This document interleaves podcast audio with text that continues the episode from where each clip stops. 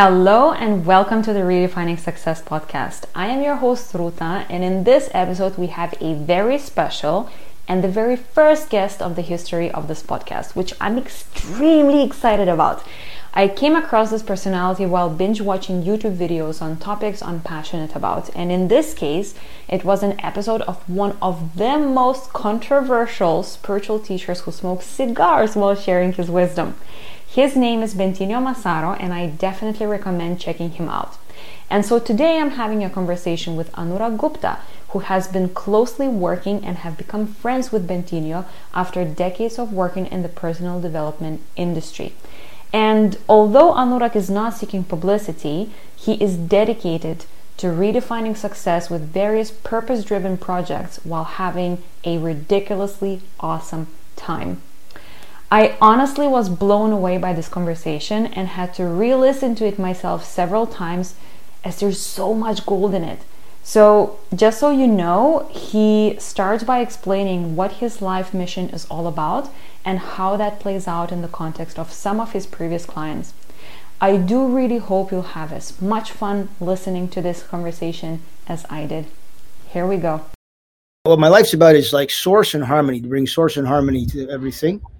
Um, in, uh, playing the game of altering the trajectory of what's happening in life on the planet uh, and having as much fun as humanly possible while doing it. I want to see if I can be the first person in history who dies from too much fun. and, um, you know, and uh, yeah, so it's just redefining life and what's possible. And I do that because that's what I love doing. You know, when I do these business workshops and people are like, oh, I'm struggling, I'm suffering so much, and, you know, from their business and stuff like that. And, you know, go, oh, um, and it's causing them so much pain. I go, whose business is it? Mine. Who started it? I did. Who keeps it? I do. Okay, you're an idiot. Well, if you're not just making choices that are uh, a, a fuck yes for you, then it's a no. And if why are you putting up with that? That kind of makes it's kind of like this: watching a TV show you don't like, complaining and not changing the channel. Like, why are you doing that? And listen, I have compassion. So it's like, so it's at some level you get I would invite people to get that. Um, that's just playfully just being an idiot. Like I could change this thing. Like uh, you know, I work in every area in the business. What that looks like in a business, people are going, "Oh, I'm having so much trouble. Why with these people?" And they they don't do their job and they're they're not doing it well. They're doing it wrong. I said, "Oh, so you know what? You're paying people every week to um, do bad work, to not get stuff done, and to irritate you." They go, "No, no, that's not. I'm paying them to do this, but they're doing that." They go, "I go." So then we argue a little bit. Then I go, okay, let me ask you this: Every week, do are they uh, don't do their work? They do it badly, and do they irritate you every week? Does that happen? Yes. Every week, do they do you pay them? Yes. Okay, well then you're paying them to do that. Also, which makes you. Do you get what I'm saying? Like, if we stepped back, we would see that everything that's happening, we're doing it Absolutely. So, in your experience working with those people who own businesses and they seem to be doing things that you that, that they don't want to do, and oftentimes they don't even question themselves. So, how do you how do you start a conversation with them when they think they want to change, but then they're in that loop of making same decisions again and again and again? I go, then I tell them you don't want to change because if you did, then you would. Now, listen, part of that, part of like saying, "Hey, like this makes you an idiot," is it's just a, it's just a fun way to interrupt, uh, you know, because, you know that because like you just said, they're doing it again and again, and then people go, if they've gotten to me, they've already read books, this, and got all these positive things, and hasn't made any difference. So I want to interrupt it. The idea is to interrupt with my with a with a loving heart. I want to I want to say idiot like I would say to my child, "Don't run in front of the car." You know, I'm, I'm yelling, but I'm not. I'm not trying to be critical. I'm saying, hey, wake up. You're being an idiot. What? Well, you're constantly doing stuff that is causing you pain and you're not changing. And they go, uh, but I, I can't. It's my business. It's making me all this money. So I'm like, so? They go, why did you shut it down? But I can't. Why not? Sell it. Why, why not? People are like, I can't. Actually, you can. But they're but they're in this crazy like reality. Like I can't. Well, like, no, you can. right? So it's like, and have the, one of the first things I want people to get is to out of the loop where they go, um, that they they go no no I, people come and they go I want to change and I want to change and nothing is changing and then people try to help them change and I go no you do the first thing you need to get is you don't want to change why do you think they don't want to change well because there's something about it is working I mean there's a whole list of uh, reasons um, the the fundamental one from my from my view right this is my view of it is after studying lots and lots and lots of things about human beings and lots of different methodologies. If I were to, if I were to make it as simple as possible, I would say the, the biggest motivator of an adult in making decisions is avoiding discomfort. And so there's the discomfort of the change, of the effort, of the uncertainty, of whatever. And whatever they're doing is buying them something, otherwise, they wouldn't keep doing it. Right. So I have a view, yeah, which is that the nature of intention, I have an experience that everything is happening 100% consistent with your intention. Whatever your intention is, that's what's happening. And people go, people go, oh, I want to be in a committed relationship. And they just keep picking the wrong person or they keep sabotaging the relationship. And we dig underneath it and we realize, oh, their real intention is to make sure they don't get really hurt again. So what's happening is totally consistent with the real intention which probably means that they don't really know what they want in the first place. They don't really know what their intention is. No, most people are working from what they think their intention should be and therefore are hiding from themselves what their intention really is. I helped a, a guy who wanted to really increase his business and nothing nothing we did made any difference. It's the same stuff I would somewhere else. I doubled somebody's business. And then we looked at it and he goes, Oh, his real intention is protect my balanced life because he'd worked really hard to get it to this place. And now he has a baby girl. He does the Iron Man. He's like this, and and then um. Oh, so actually, he said in his words because the right thing is grow my business, but his real intention is protect my balanced life, which means don't let it grow anymore, otherwise it'll mess up my balanced life. So he's actually succeeding in his real intention. So if people are whatever they're doing, my view of it is it's like this. I used to say, people are like, oh, you're so busy at work and I don't have a minute, a second. And they go, that's not true. I said, oh no, but I said, well, I can't, I can't get away. I can't make time for this meeting. I said, all right. If a family member died and you had to go across the country to the funeral, would you go? Go, oh yes, well, because you, you, can make the time, right? Then they go, no, no, no, that's, uh, uh, but that's important. Okay, I said, well, look at this. I remember my first business. I had, a, I had a photography business at a photo lab. I worked seven days a week when I was getting it off the ground, and I would work two or three times all in the week, all night, all night in the dark room, and I couldn't make five minutes to see my family or my girlfriend. And you know, it was so busy, so busy. It was real for me. But then my favorite band in the world at the time, The Who, was having their last concert ever in Toronto, and suddenly I was gone for four days. So that's not somebody dying. That's just something I made important. Do you get what I'm saying? We're so full of shit. The whole basis of the work is that we're full of shit. If it is your intention, you'll figure out a way to do it. So if you're not doing it, it must not be your intention. And that's the thing. That's what I meant also that I think a lot of people don't ever question themselves. They're so on an autopilot. For most people, it's very uncomfortable to even ask themselves, what do I actually want? What my intention is they're not honest with themselves. So I wonder what, in your experience, when do people start actually asking these questions to themselves? Um, almost never. Why do you think that is? That's a good question. Um, so let me see. Every I cannot. I can almost. I'm not just trying to think. I don't know if I can remember any time working with tens and thousands of people. Somebody's ever come to me and said, "Hey, can you help me figure out what my intention really is? People have only ever come to me and said, Hey, can you help me make something happen, you know, whatever, or give me freedom or whatever. They say they've come to me with their intention, with whatever intention they bring to the table. But I don't know if anybody's ever asked until I've done this work with them and they go, Oh my God, I must. Until I've brought it to the table, I don't think anybody's ever asked me, Oh, help me get clear about my intention. And I I actually just think, Ruta, that it's simply because in our environment, that's not ever where in any of our education or anything has it been brought forth. Even even in a lot of this kind of work, if this read books, no, I don't I, don't know if it ever says, hey, you should question your intention. I, I'm I'm not I don't know. I'm not saying there isn't. I, I just can't recall anything. I think mainly what it, why not is that it's it doesn't even exist as a topic, and I personally think it's the most important topic because everything flows down from there. See, I stopped leading a lot of workshops and stuff like that because people were coming with an intention without realizing it to not to do the work, but they knew work needed to be done. They didn't really feel like dealing, you know, like the discomfort. So they just show up at workshops to make them feel good, but not really go out and do the work. And then, and then they're feeling like, oh, I'm doing work. I'm doing work. It's like having a gym membership and then not actually exercising.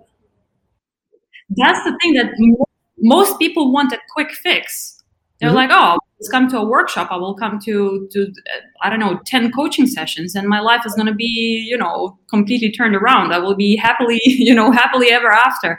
But that doesn't that way. Nope. Instant gratification. Nope.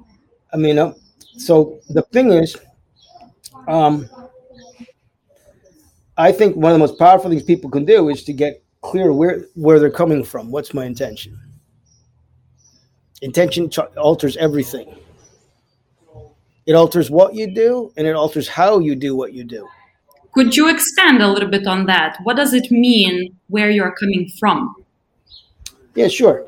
Um, so, over almost three decades of doing this work, the biggest shift I've had in that time is this shift of I used to navigate most we're taught to navigate from where am I getting to? What's my goal? What do I want to achieve? it could be material, it could even be spiritual, but it's still wanting to achieve something, wanting to get to uh, a million dollars, wanting to get to bliss. It's still wanting to get somewhere, right? And I made a particular kind of success, like in the world of hmm, redefining success. That kind of success is no longer what I pursue, but it, against the standard convention is very successful because I could help. I could take anybody's goal and help them exceed it. Whether it's relationship, whether it's financial or whatever, let's set it out, let's go for it. And we would meet or exceed that. The point of navigation is where am I getting to? Where are we getting to is the point of navigation. And because the world likes that, I was successful at that, did well. But no matter what, whenever we got there, there was still something missing.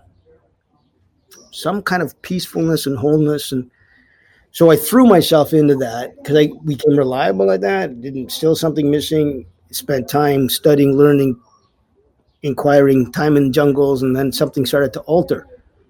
And what altered was is that oh, instead of the point of navigation, where am I getting to? It became the point of navigation is where am I coming from? And it came no no destination, no that is that right now, where am I coming from? Am I coming let me give a few different examples. Ultimately, it's about a point of honor. That where am I coming from? And that coming from my calling, my purpose, staying true to something. And the, the thing about it is that when I was helping people getting somewhere, where am I getting to? I could tell you for sure we're going to get there or better, but I couldn't tell you for sure how you're going to be. Like, are you going to be completely at peace instead? In this approach, where are you coming from? I can promise you a hundred percent you have no idea where you're going to end up. None. But I can also promise you, you're going to be at home and mm-hmm. at peace. You see, so, you know, like I could be,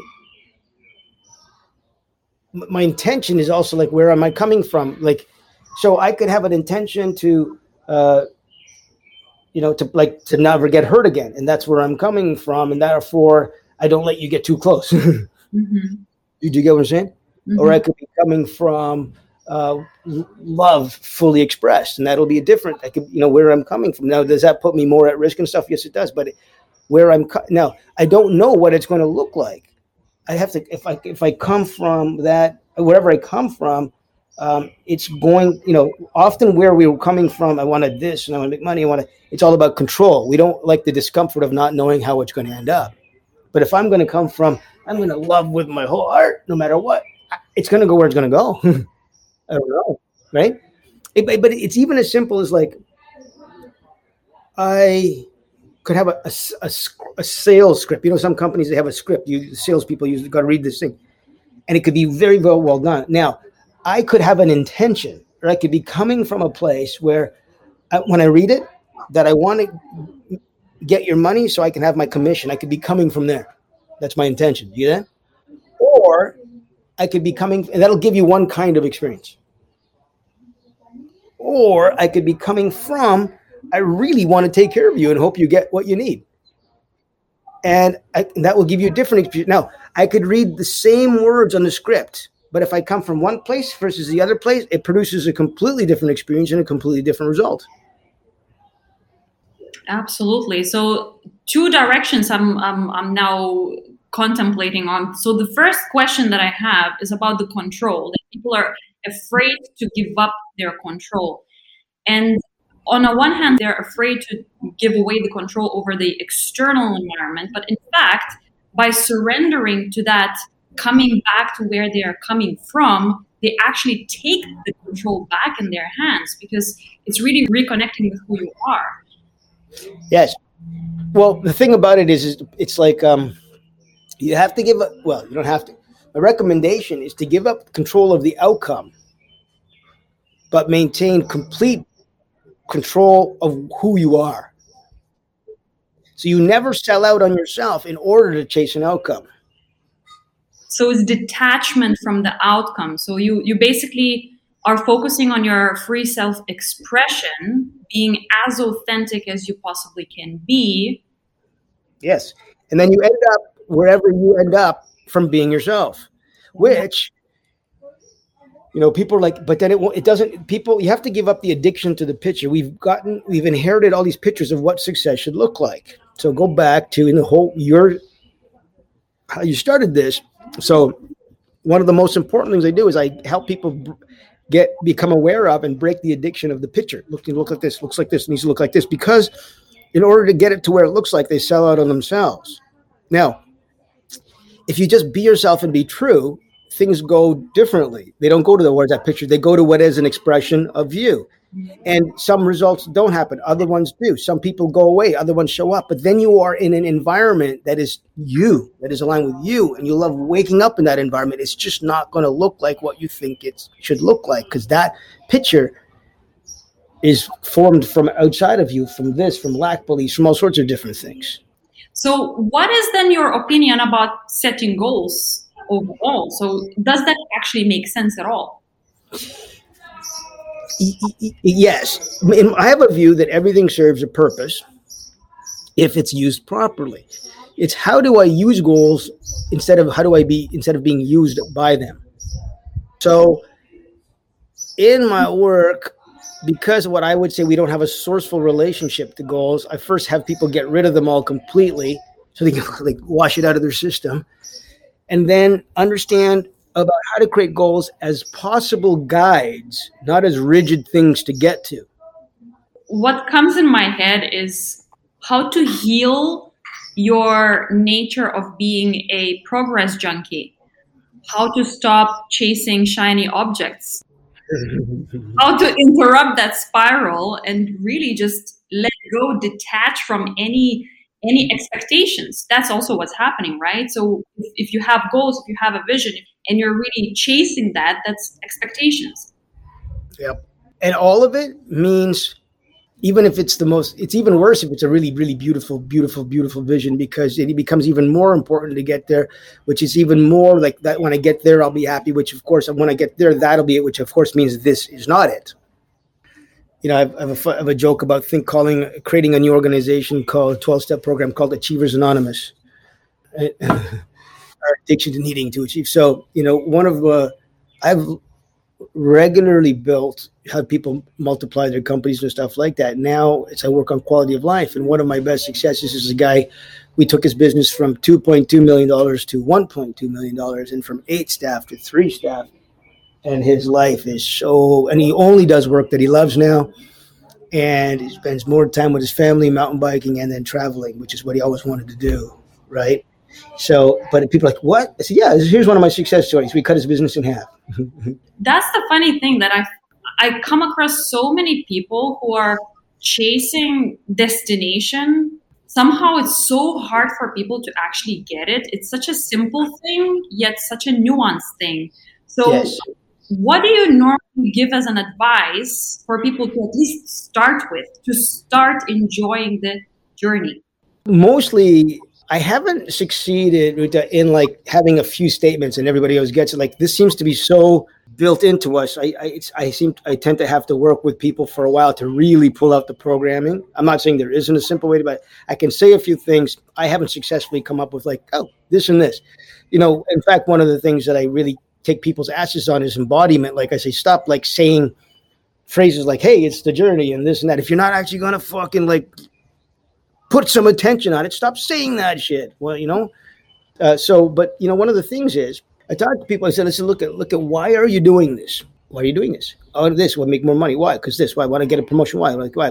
Well, because then I'll have more of this and this. I could go. Okay, good. Why? Well, because then this. Well, why? Because well, because then then I'll be happier. I said, oh, I see. So let's get clear, first of all, that the goal isn't a bigger house. The goal isn't more money, goals than that. The goal is, let's say, to be happier or more fulfilled. Yeah. So let's just clear about why you're doing all that. Ultimately, is that okay? Cool. So can we just jump to what I call the end game now and just focus on that and cut out all of the steps in between? Are you open to doing that? And are you open to to letting go of your attachments to what you think is the path. And something like this, sometimes they're yes, sometimes you can see this. The right answer is yes, but they don't let it go. You know, when I open a lot of my business workshop, I always ask people. I said, "Tell me before we start, so we can deal with your addiction to more. What will make you happier? Getting more, or not wanting more?"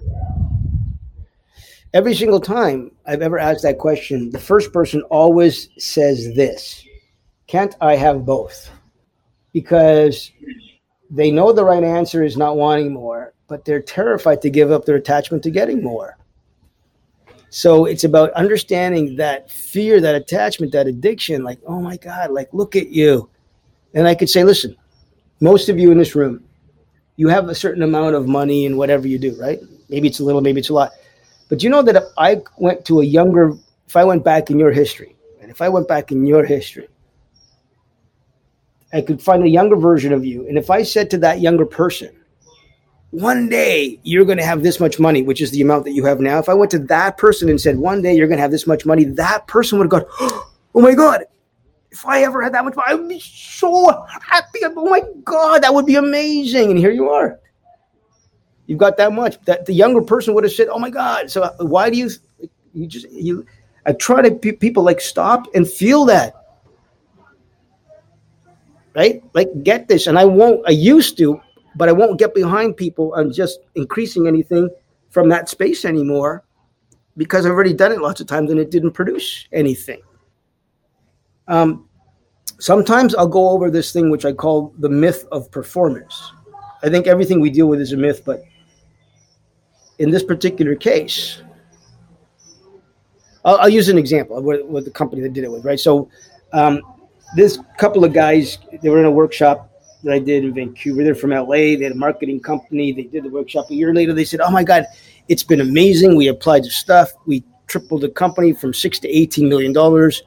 We landed this massive account from Nike and other these things, like all this, right? Would you? We'd love for you to come and do some training with the whole staff." Hmm.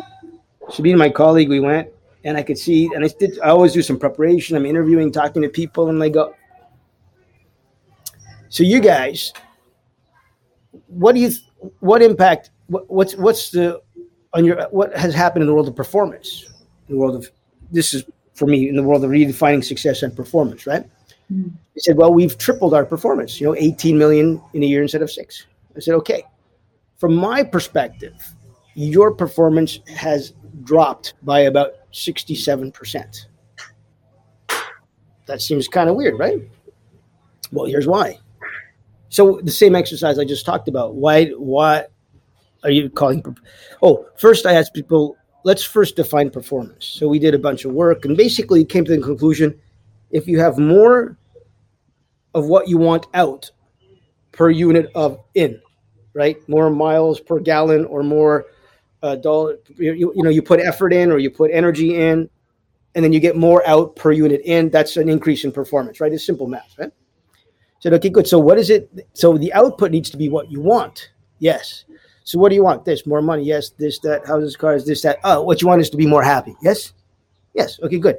So I said, I've been talking to you guys and you're now you're, you're bigger. You've got these more clients. You're busier. You're a little bit, I found you're like about the same as last year. You're a little bit more, uh, more work, a little bit less exercise, less family time, all these different things. Right. So, I would say you're slightly less happy than you were at this time last year, but let's even say the same. Let's even say the same, right? So if performance is more of what you want output per unit input, you used to be this happy with $6 million, and now it takes $18 million to make you the same amount happy, which means your performance has just gone down the tubes. Imagine if it took my car suddenly three times as much gas to go the same distance. What are you chasing? Where are you going? That's the thing that it's it seems like we are so used to measuring our life in whichever shape and form in money in toys in how many cars we have and how many houses we buy and how many vacations we are able to go to and, and it's just collecting stuff accumulating stuff. And what about just getting rid of any measurements and just focusing on what is right in front of you, right here, right now, and what you can be grateful for here. That's why I recommend on a on a on a foundation of profound gratitude, you clean up your life, you know, everything, the integrity, the physical space, like just clean shit out, and then just stay true. And if you do that, I literally will promise you, I will, I will absolutely guarantee your life will be spectacular. Mm, I love this. And and what you're basically saying is decluttering life, decluttering mind from all the mess, from all the noise, from all the stuff that actually doesn't make any sense. And to me, what what that's that means is we're so overcomplicating things. Like it's all possible scenarios to avoid just decluttering. We'll say, oh, but maybe I will try this, and maybe I will try that, and maybe I will do this, and then I will be happy. While in fact, it's as simple as simplifying your life. It's one of the reasons why I don't do workshops and that anymore because I saw my view, my view as an addiction, people not wanting to go and clean up what there was to clean up. And that creates a certain kind of disquiet or an unease or a lack of peace. And instead of going in and cleaning that out and getting peaceful, just like taking a drug, doing another workshop, reading another book, getting another hit of a new distinction, of a little high, and they try to instead of cleaning that out distract ourselves and listen i'm all everything i say i recognize in myself everything i say i recognize in myself i'm not pointing any fingers this is what i discovered I oh, let me get this, let me get that. Uh, uh, and then I was like, oh, I need to go. Do, no, I don't. I just need to stop and clean my stuff up. And then I get really peaceful versus, oh, let me get a, a new principle, a new uh, distinction, a new uh, whatever. And uh, it feels good for a while or at the new workshop. And then, then it fades. And because, you know, and if I just clean everything up, I don't need to go anywhere or do anything. And then I just stay true and I operate with honor. Now it's just about living with honor. Be true to my purpose, be of service. And uh, everything, I actually, I'm working on this thing. I just call it HEBA for short, H E B A, because I have a view. I don't have just a view. It's not just theoretical. I've done it and I've worked some people through it. I can also I can guarantee a, a, really just a just a joyful, remarkable life. All you need to do is have enough and be awesome. H E B A. Just have enough, be awesome. Have enough, be awesome. Have enough, be awesome with others. Have enough. If you had enough, and you just spend all day just being awesome, I promise you, I promise you, I li- absolutely promise you, life with others. Now, if anybody's listening to this, listen, they'll know the logic. Don't even take my word for it. Just try it for a week or two, whatever like that. But you know what? Even though it's there, the math is simple. Even if people understand it, they get it, agree with it, they won't do it. Because that's how totally full of shit we are. I promise you. I promise you. You just have make sure you have enough and you just be awesome, like really with others, with others. Just be awesome with life. Be of service, be awesome. Uh, you just be have an open heart and a smile on your face all the time. And even though I'm saying this and people understand the formula, they still won't do it. I'm guessing now this is a complete assumption that still even there are if there are a lot of people who don't do it, but I'm guessing that you had experience when people actually did it and they really committed to themselves. 100 percent of the time when people did it, it was effective. They go, wow. They at 100 percent of the time people did it, life got better than they ever imagined. And part of it was is they were trying to have their life be better They were just focusing like on. It's like this: you're on, you're playing uh, football, you're chasing the ball, your your attention is on the game, you're giving it everything to the game, and then you go, ah, that was great. You're not going, am I happy? Am I not happy? Am I getting what I want? No, you're giving to the team, you're giving to the game. What do you think these people who committed to themselves? What distinguished them from the ones who didn't? It, it was authentically their intention to elevate their life. They already wanted to elevate their life before I presented it, and they were willing to use whatever was presented. Whereas I'm going to listen to what you present and then decide whether or not I think I'm going to. So I tell people, I said, you should get clear if it really is your intention to elevate your life. And if it's not, stop reading this stuff and stop listening to me and stuff like that because you're just giving yourself more stuff that you're going to make yourself wrong for not doing. Oh, that's such a such a pattern also. So many people actually and including myself, I beat myself up for for not doing things that I set my like let's say intention to do or to be this person and then if I don't accomplish it as in I want to be a better person today and then I would beat myself up simply because I am low on energy or something like that. It's such a such a uh, trap to not treat ourselves well not love ourselves enough to accept all of ourselves with all the flaws, with all the awesomeness, all of it. Yeah. Or there are no flaws. There's just you. There's just you. Oh, I'm good at this. I'm not good at this. And look at other people. They're oh yeah, they're go. They're just just you. I wonder how do you deal with your own ego? I've decided I don't have one. I started to have this observation. So it started like this in my body work. So, like when I talked about intention, right? Everything is given by your intention. You say, I want to be in a relationship, but actually, real intention is don't get hurt again. I would, call, I used to call it that's your default intention, and people would go, "Oh, oh my God, I need to get my default intention. I need to get it." And I go, "Okay, let's do the work." And then they would get it, and it, they wouldn't change anything. They just would walk around giving people a new, more enlightened excuse for their behavior. They wouldn't go, "Oh, now I'm going to step outside of it." They would say, "Oh, here's the reason for things." Do you get that? Because that wasn't the purpose of it. I'm going, it's not like it's just a, it was just a way to look at things to give you access. And so, and then I started to see something similar around ego. Oh, that was my ego. Oh, that was my ego. That was like, I, I could say there is a default intention. I could say there is an ego. And I, but I started to see how much I would then put blame onto it. And then I was now a victim of it. So and so I decided to. Then I looked at the, this, I read up on it, and you know, somebody made up the term a few hundred years ago, right?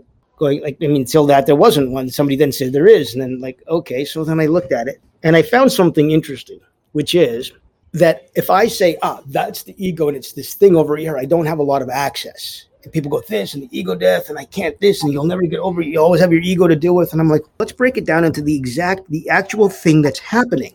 The actual thing that's happening. I could say ah my ego's in the way right now because I can't be myself. Where, or I could actually go, no, what's actually happening is instead of focusing on what I want to accomplish, I'm worrying about what people think about me right now. That's what's happening. Do you get what I'm saying?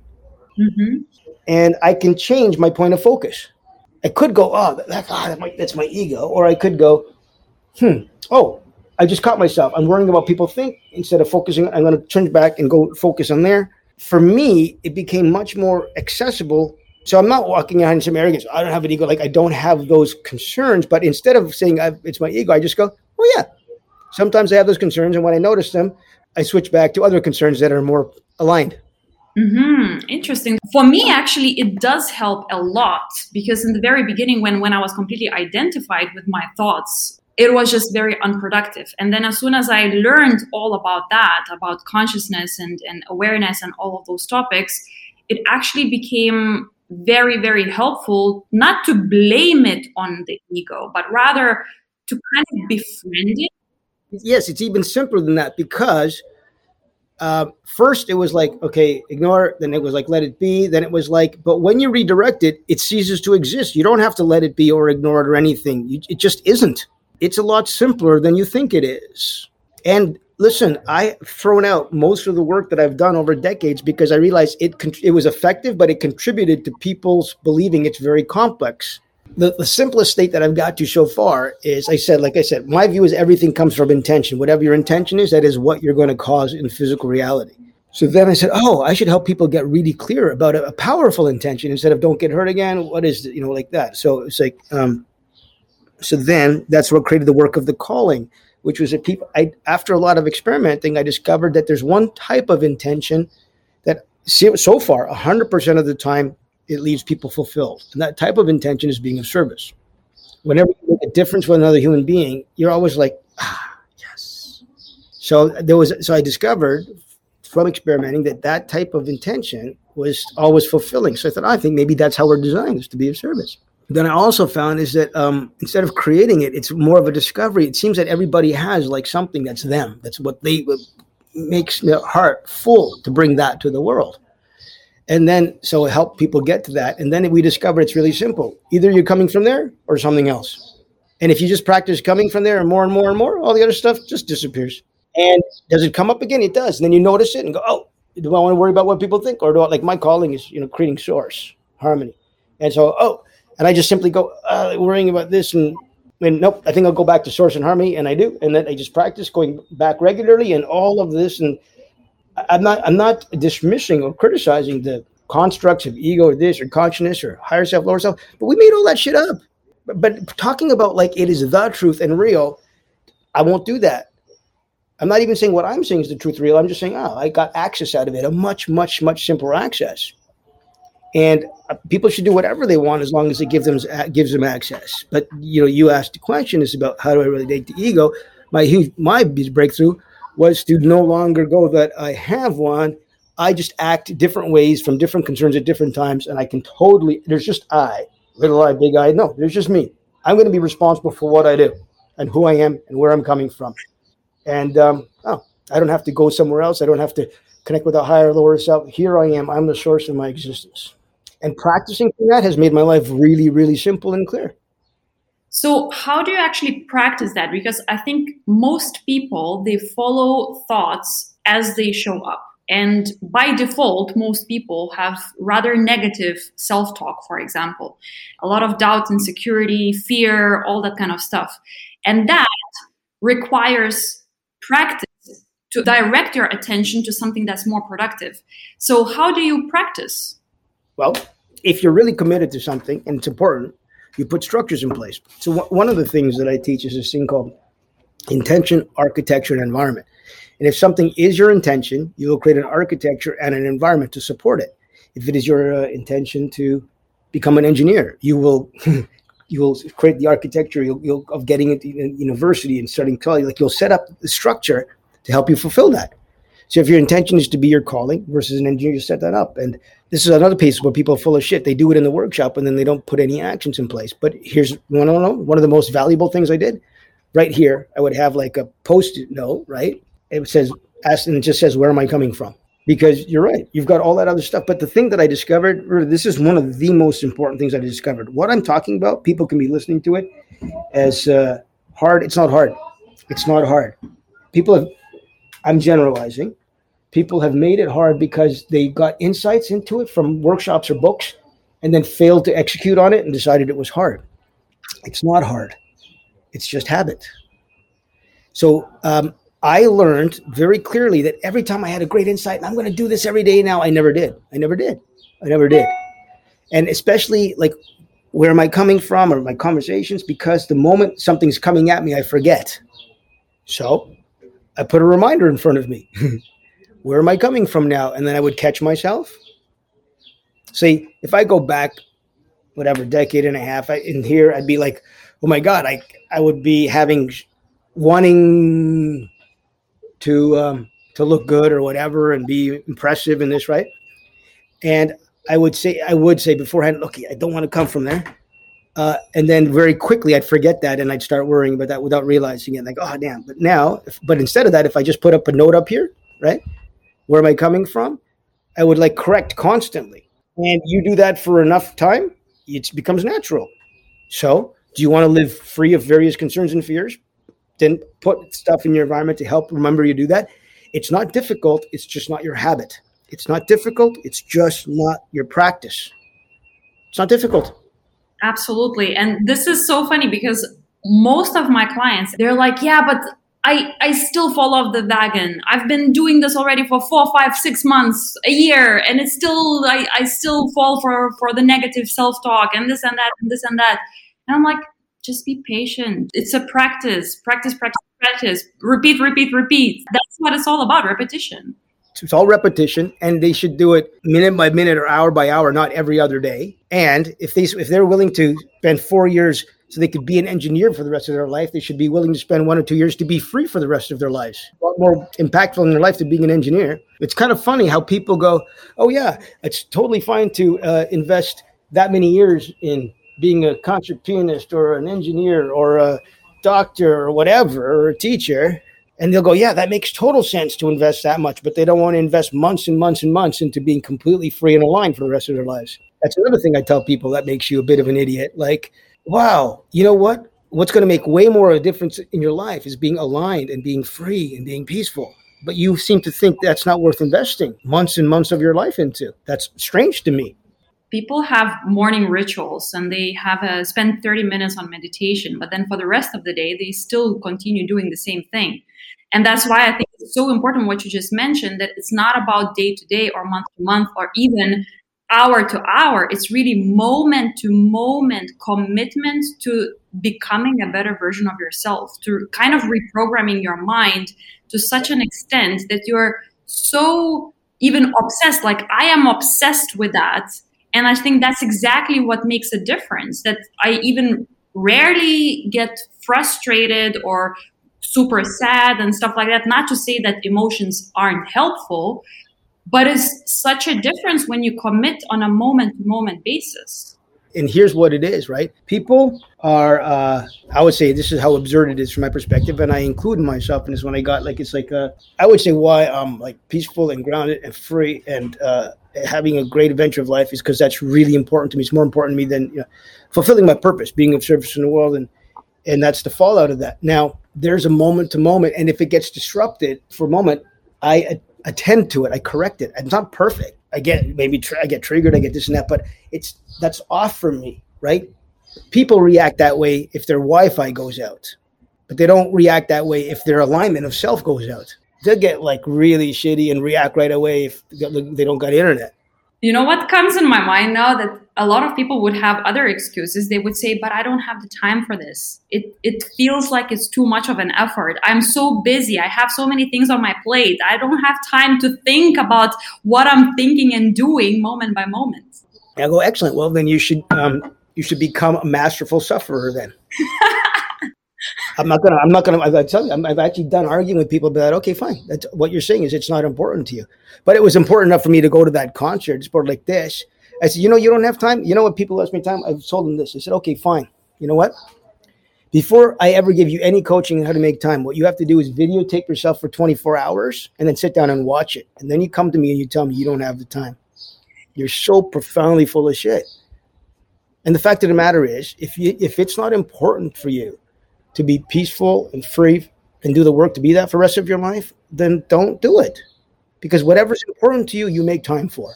I, so I have no problem with you saying, I don't have time for this. That's fine. I shouldn't work with you because it, that means it's not important for you. And I don't want to waste your time and money or my time with something trying to get you to do something that's not important to you. If it's important to you, you will make the time. How do we know? Because you and I have always done that for all of history. So let's at least tell the truth and say it's not important. Watching Netflix is more important, this more important, that more important.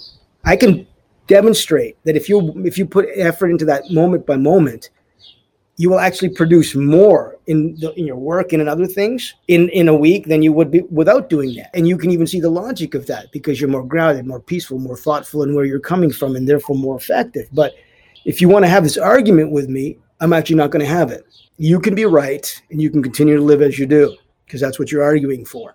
And you know, some people, they come to you as if you're a rescuer, like you are the one supposed to save them, to bring them to the contentment and happiness. And please save me. Please tell me what, what I'm supposed to do, how I'm supposed to live my life. While in fact, they have everything they need. You're just facilitating their their journey but at the end of the day you're not responsible for the results. And i think this is this is the thing where responsibility comes in. Most people they don't take the responsibility for what they actually want. Yeah and this is important and i tell people and i invite anybody who's listening i say listen don't do this work unless you you're already accountable for the outcome. Let me give an example i had a friend who hit a like a depression and was giving some coaching and that and one day she's like screw it, I'm done. I'm pulling myself out of this. I'm done with this space. And then she said, okay, good. I'm going to do this. I'm going to do yoga twice a day. I'm going to eat real clean. Uh, this is many years ago when the movie The Secret came out. She goes, I'm going to watch The Secret every day, focus on this, and you know, uh, you know, all the what am I, you know, receptivity for and stuff like that. And she did it every single day. On the seventh day, she got a call from the director of The Secret, who she never met or heard before, like anything like that she's also a comedian and she does comedy around this kind of stuff. And they said, uh, we're doing these conferences of secret and what the bleep do you know? Do we know? And we want you to open with your comedy act. We've heard about it. She's like, magic, like magic, right? Like, wow. Then a year later, she got into a depression again. And she go, oh, what did I do last night? Oh, yeah, that's right. I, I did this and I did this. And then so she did, she was like, oh, yeah, let me do that. And then she put in the tape, watch Secret, did it every day, and nothing happened because the first time she was like, I'm getting out of it. I'm going to use this, this, this, and I'm getting out of it. The second time it's like, oh, yeah, that worked. So do it to me. Because she put the causality in the thing versus in that first time she had already chosen. She's already was had created herself as responsible and she was going to use what was at hand. And then she made what was at hand, what was available to her, she made that responsible. And when she just did it that way, it didn't work. Right. So one of the things as I'm you know, really working on is to get people like you and me to stop working with people that haven't made that choice because our integrity is out if we allow them to think they're make, working when they haven't made the choice. That's what I believe. And I, totally, that's my opinion. You get that? Nobody else has to agree with me. It's fine.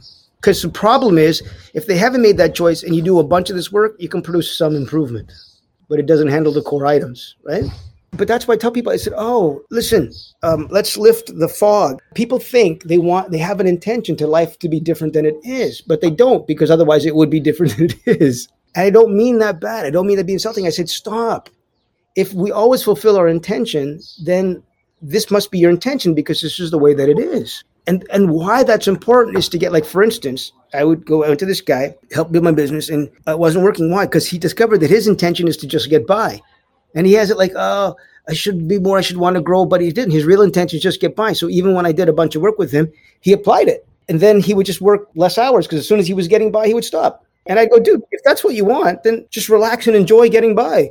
And that's why the work of the calling is to get what am I here for? And my calling, my purpose of being of service is source and harmony. That's why I'm having this dialogue, all this work of getting underneath what serves people. And I have a commitment. I have a commitment to make it available to all of humanity, to have it make sense, to have it be fun, to be engaging. And actually, where people who right now aren't really committed to it, responsible, I, I totally believe they can make that shift. I'm not dismissing them, but I also don't want to work in a lie. And I want to create the space where there's, you know, people get it, they start to desire it because they really see the difference, all of that. But I believe how to create that demand and desire is to do it with the people who are responsible, demonstrate the results so people can go, oh, it's like this. It's not a little improvement. It's not like less pain. It's not relief from my current life. It's profound alignment in the fulfillment of who I am. I have a question then related to responsibility. I feel like a lot of people don't take that responsibility because they don't believe in themselves or they don't trust in themselves enough that they will transform themselves. They don't trust that it's actually going to happen. Yes. What do you think is the, the missing key there? Because if if people actually believed it, then they would commit, they would actually take responsibility, they would do the work, they would commit to going through the practice and repetition moment by moment and all of that. So where is that missing piece? The missing piece for me is I do work with people when I start working with them on like trust of self is one of the cornerstones of my work, right? So before I dive forward, let me clarify. Before I'd say, hey, let's get to work, and we would just dive forward, and then you'd have all this completely different levels of impact and result, right? Until I realized what's the difference between different people, and it's exactly what you said: uh, not believing it's possible and not trusting yourself. So, I now begin with work I, I actually, even if people say the right words, oh yeah, I totally know it's possible. I already know that's a lie as a generalization. So I go, okay, let's do some work. So I, I work in two areas. And one of them is the trust of self. And the other one is what I call softening reality, having them get that they don't know what's real and what's possible and having them get connected to what's possible. I also point out that everywhere that I carefully work in ways and with principles that every single person has done or been in some time in their life and people are being right now.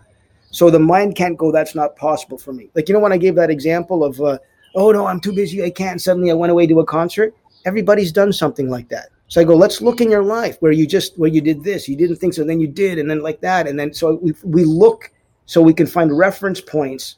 Oh yeah, I did. oh that's right. That's oh yeah, I did. You know, so I do address those. I go let's say backwards first and address those things to create a space for the work going forward to be done you know, and to deal with it, you know, that that you can't or it's not possible is a lie that you that you don't know how doesn't mean it's not possible. That it's not true. You can trust yourself. We may look at how people have maintained that, so they don't have to take the risk of going for it and then maybe dealing with the failure. You know.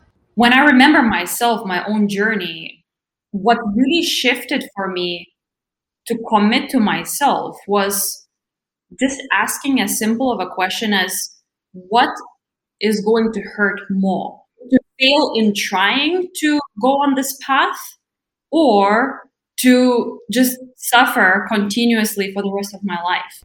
Would I rather just at least try and then fail? Or will I never try to live a life of fulfillment and joy and have fun and be awesome, like you say? That one single question how would I feel if I didn't even try? If I was 80 or 90 years old and I would look back at my life and I would be like, back then, I didn't make a commitment to myself. And so my experience is, is that it's good to have a bunch of things like that. And everybody's different. And some people, a question like that, some people, you know, there's some people like that. There's something that works for everybody. It's not the same thing for different people. One of the things that I take on, which I call gradient management, like managing the gradient. And it's a, if I really are, am thoughtful, I can find the right gradient for every person. And for some people, it's like I say, hey, don't worry about this. Don't worry about having to achieve the whole big thing. Let's just take this little practice and do it every day. Can you do this practice? I find the practice that they can do is nothing, nothing else. Let's just do that every day. And after two weeks, they're like, oh, it's a little different. And then they start to get oh, I can see a possibility that I didn't see two weeks ago. I wasn't trying to get them to see the possibility. I was just getting them to do the practice that I know they can do every day. So it, it, there's a little bit of thoughtfulness and design and art to it. We're all authentic, all unique, all have different perceptions. I call it different maps. Like we have different maps of paradigms of how we perceive things and what actually works for us. So absolutely makes sense yeah.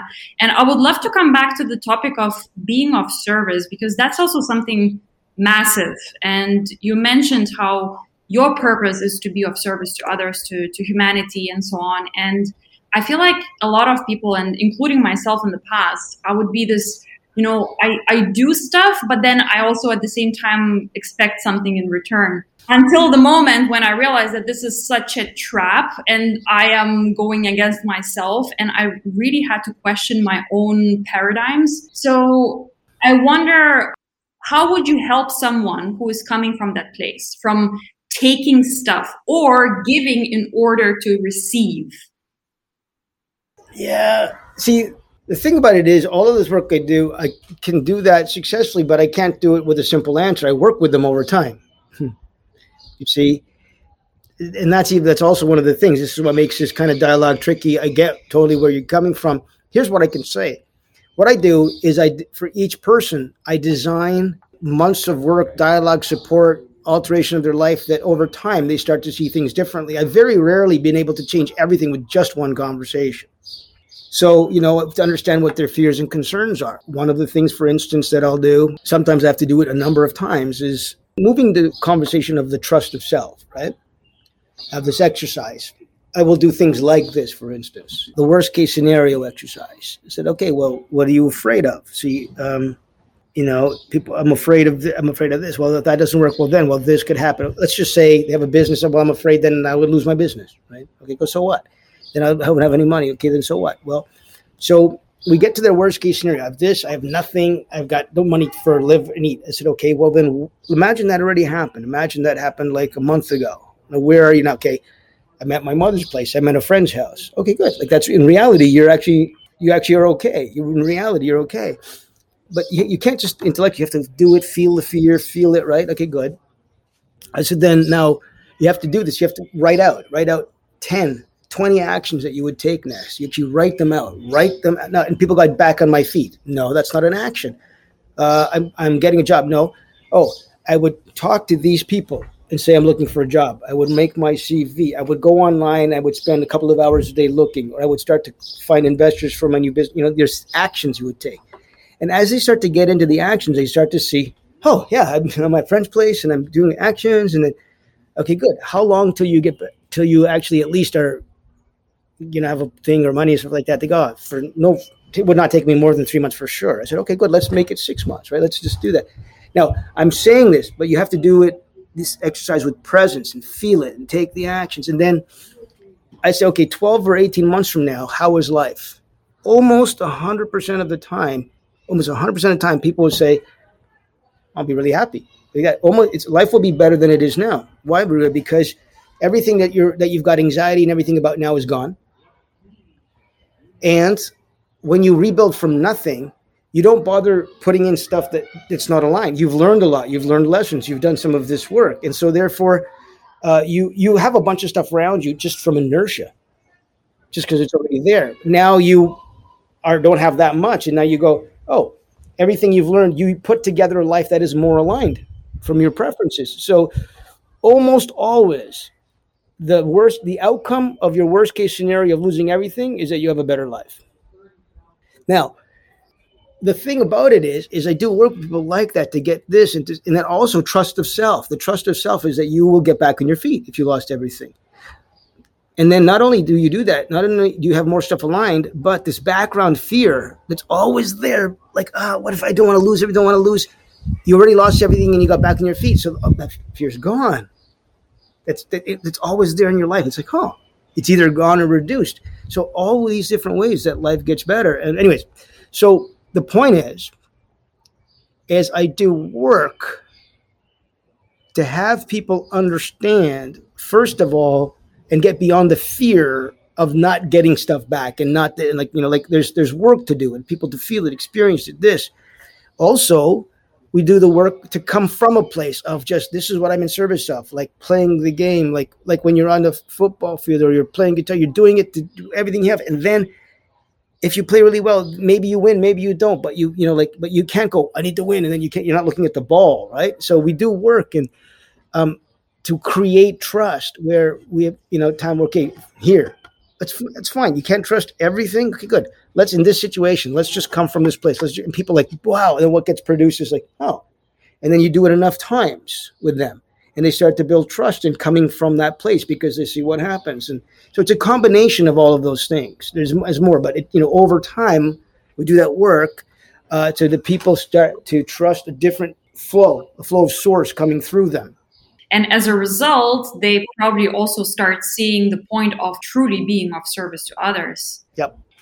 People that lost, I mean, when I was a lot in business and stuff like that, this this is an old statistic, but uh, when I was doing my research, there was a statistic in the in the in the U.S. in the 1990s or something like that, and it said that uh, 90% of the self-made millionaires, people you know made from nothing by themselves, had been bankrupt at least once. You know, you learn from your failure, learn from this, you learn like that, and it's like you know, it's it's a it's a whole different state of being. Everybody's afraid. I often tell people, I said, you know, one of the best things that could happen is if you lost everything at the end of every year. In 50 years, you'd live 50 lifetimes. You'd create entirely new adventures and new things you wouldn't be st- stuck with any old stuff. And you know, five years ago, I gave away everything. I just have two bags and a motorcycle. And every, other than before the pandemic, I never spent more than two weeks in one place. And I chose the next place would arise, or I would choose someplace that's very intentional because it's going to be amazing, or this and that. So I've just been gone from amazing thing to amazing thing. Most of the time, having no idea what's going to be. I've almost bought only one way tickets without knowing where my next ticket was going to be until I got there. And I can't even tell you how ridiculous my life has been and all I do is go where I can be of service and how can I serve and what am I working on and amazing. So you know what what you just said about those people who have failed or went bankrupt, the successful millionaires, self-made millionaires, why they actually succeed at the end anyways is because they're forced to look their fears straight in the eyes. Instead of trying to play safe and tiptoeing through life and like, ah, oh, maybe this will be too risky, maybe that, maybe this, maybe that. But they're just, that's it. I'm bankrupt. I'm facing my fears now. Take it or leave it. Yep. And that's it, you know, it's I, I know it could be hard for people to hear, but it's like, you know, like the best thing is to not be afraid of losing. And people go, what if I lost everything? And I'm not trying to uh, insult their fear or concern. I'm just saying, yeah, okay. And you know what? I'm like, like it so much, I gave everything away so I can have the space of nothing and then see what arises when I have nothing to hold on to, nothing to maintain, nothing to be attached to. And it just, whoa. And listen, people go like, okay, you have kids. Yeah, okay, you have kids and have a place to raise your kids, and but you can still have much less than you think you need, you know, and still not be attached. And there are people I could introduce you to people who had three kids and they lost everything and stuff like that, and they still oh went to their parents' place, the kids, and they rebuilt, and even their kids are better because they got what it was. The kids are not are less afraid. It's there's no but there's no but I'm special and I can't lose everything. It's no. I for whoever says that, I can find you somebody who they were this or they had kids or they had whatever, right? And they still did, and they they will almost all of them will say. I'm saying almost. I haven't met anybody, but everybody I've met because I have interviewed lots of these people, and they said that's the best thing that ever happened to me. So I don't mean this is theory. I don't mean this is a rah rah positive thinking, and I'm not meaning to be in, insult people's fears and concerns. I'm just telling you, listen, this is really how it is. If you if you look at it like um like skiing, at the beginning when you're learning you're it's you even you're taught what to do you're ineffective because you're afraid of falling you're trying to not fall so it makes you when you give up trying to not fall then suddenly you start skiing smoothly so if we give up trying because you actually can trust that if you do fall it's not going to hurt that much and you can get back on your feet it's the same thing if you do fail it's not really going to hurt that much and you will get back on your feet i do mean that with my whole heart and i wish people would like go for it and understand they can trust themselves to get back on their feet. But like you said, but not to end your life going, I didn't go for it. So, what is your definition of freedom and success? All right. Well, okay, you're gonna get it. Well, you're gonna get the answer that's real for me, but it's very different. Okay. Please go ahead. I know that I support people in like the freedom, and I also don't work on success or say let's redefine it because what you call it i'm no interest in that but really i only use that as a partway strategy to get them to where i'm committed to which is that you don't care about any of that shit at all ever again you don't care about being happy or about being free or about success or about any of that all those words are psh, done done so i'm going to lay this out there because what i'm about to share for me is as my work continues to evolve, but this for me is is a progression that's been really, really important, and I invite people to look at it. I started by helping. I always wanted people to be happy. So, oh, help me. And what do you want? I want to grow my business. I helped the guy triple his business. He wasn't any happier. In fact, he was more stressed running a bigger business. So then I did other uh, modifications. It got better and better. Then I got, oh, wait a minute. Before I help people achieve their goals, I should help. Let's get to a more sourceful place so where their goals are coming from is more aligned.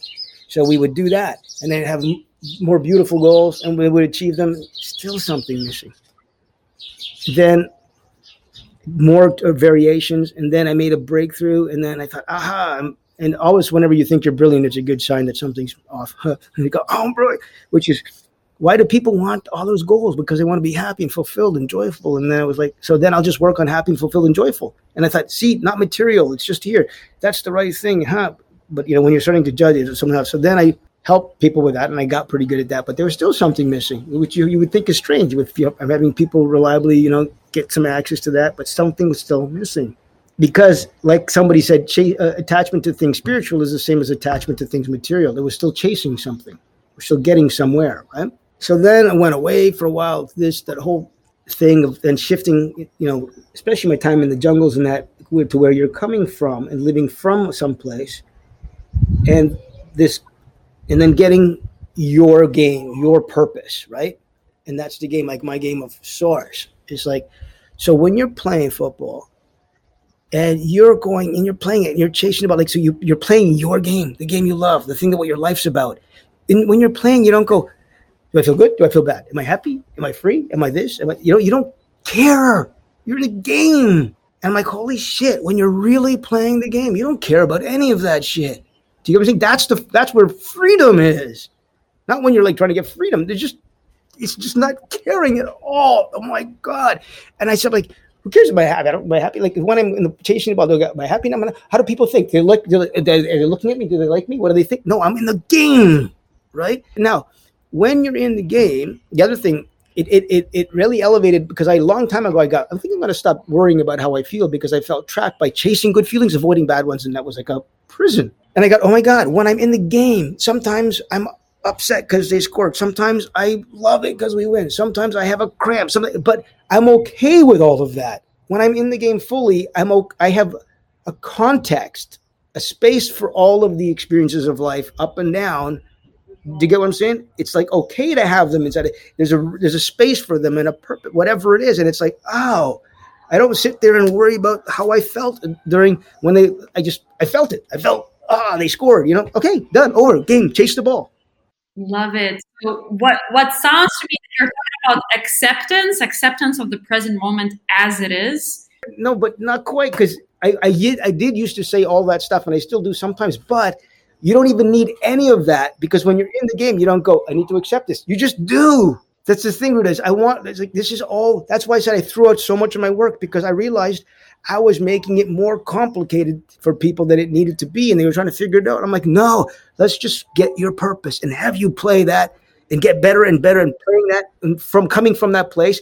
You stop worrying about all the other stuff. You don't have time to go, how do I feel happy or not? Like, mm, that. Okay, I'm going to have people get to the source of things. And sometimes I win, sometimes I lose, and sometimes I'm something like this and whatever it is. And mm, it doesn't matter. You don't even have to bring acceptance. You just are in the game. You're present just about being fully present. So it's as pure as being can be. Just be.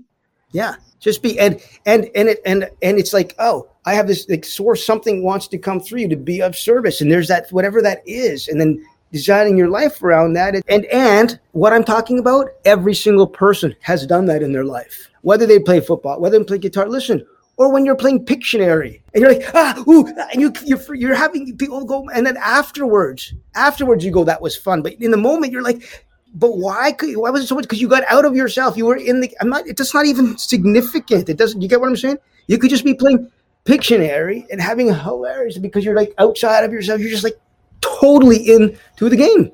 So I already know that every person can do what I'm talking about. So we should be more monkeys.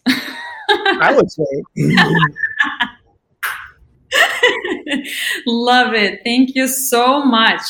I mean, I'm blown away by this conversation. Thank you so much for all your insights, all all that you had to share. This is a beautiful addition to to the people who are listening to actually just be and in your words to be awesome be awesome. Yeah.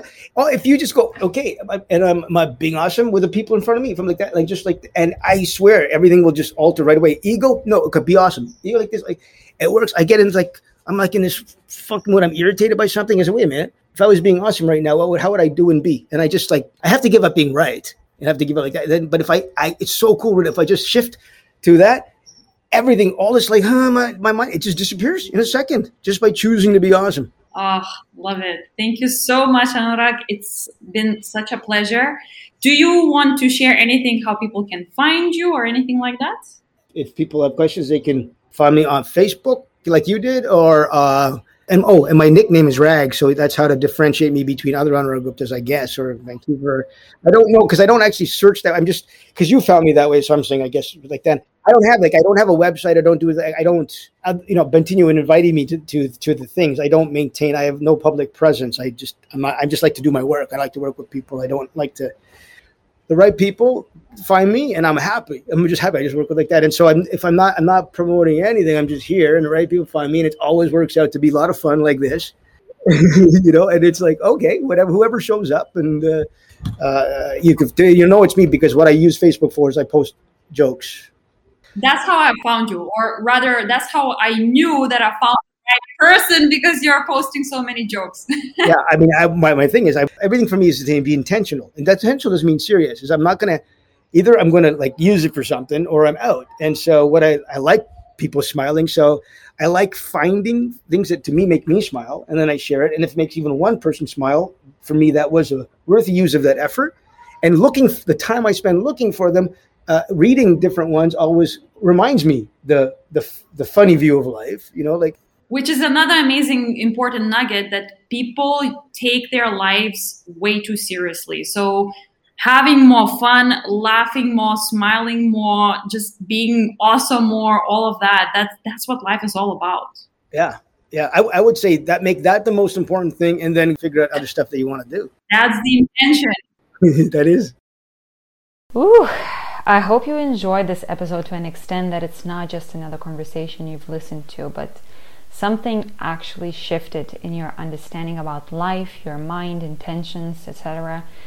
So I invite you to ask yourself, where am I coming from? And give yourself the time for the answer to come to the surface.